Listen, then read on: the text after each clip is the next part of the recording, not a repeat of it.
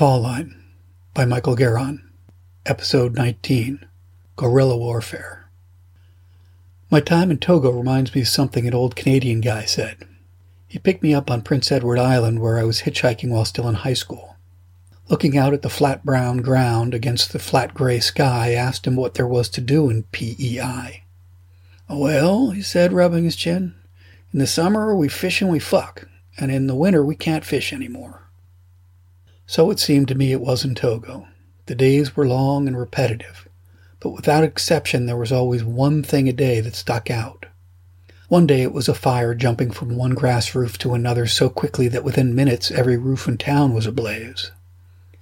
Another, it was a rabid dog chased down and killed by fearless men who knew they needed to rid themselves of the menace in their midst.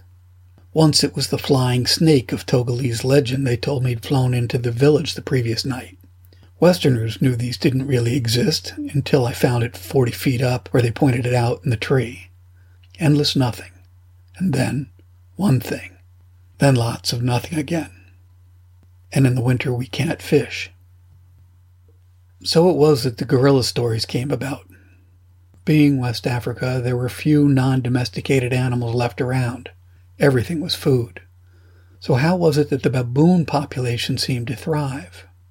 My cooperative in Sola was in the high hill country, where farmers worked only in woven reed penis caps. Here was ancient Africa, and the old traditions thrived.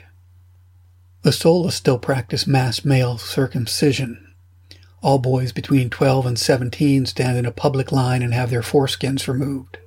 They did this without the benefit of pain relief, and if they so much as flinched, they were driven from the tribe.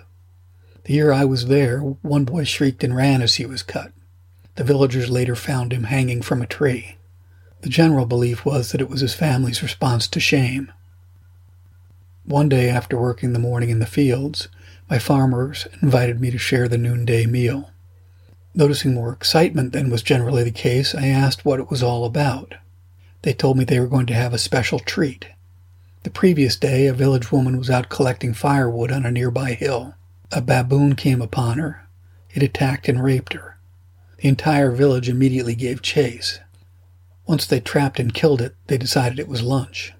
But before they could serve the meal, an argument broke out over tribal taboos and rules.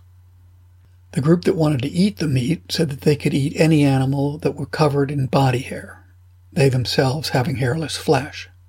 Those who didn't eat baboon said it was taboo to eat anything with human genitalia. When asked about my views, I quickly said I agreed with the genitalia clause. Then I pulled my shirt off to show my whole body is covered in body hair.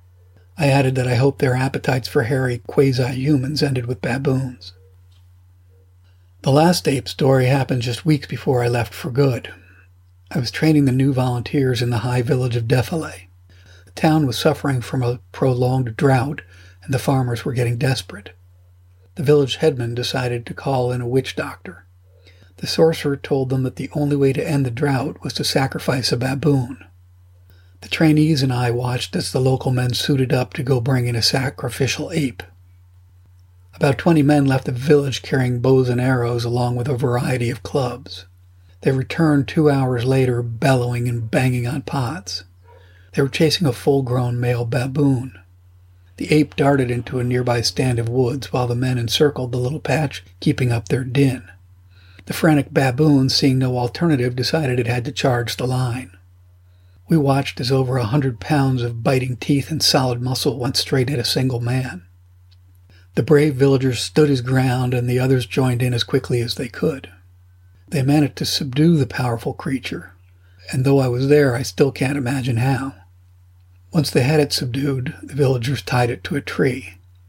They then beat it to tatters using everything they had. Once dead and mutilated, they shoved an old army helmet on its head and pushed a pipe into what had been its mouth. Then the whole village joined in in dancing around it for an hour. There were 20 American volunteers who witnessed this. I swear what happened next was it began to rain.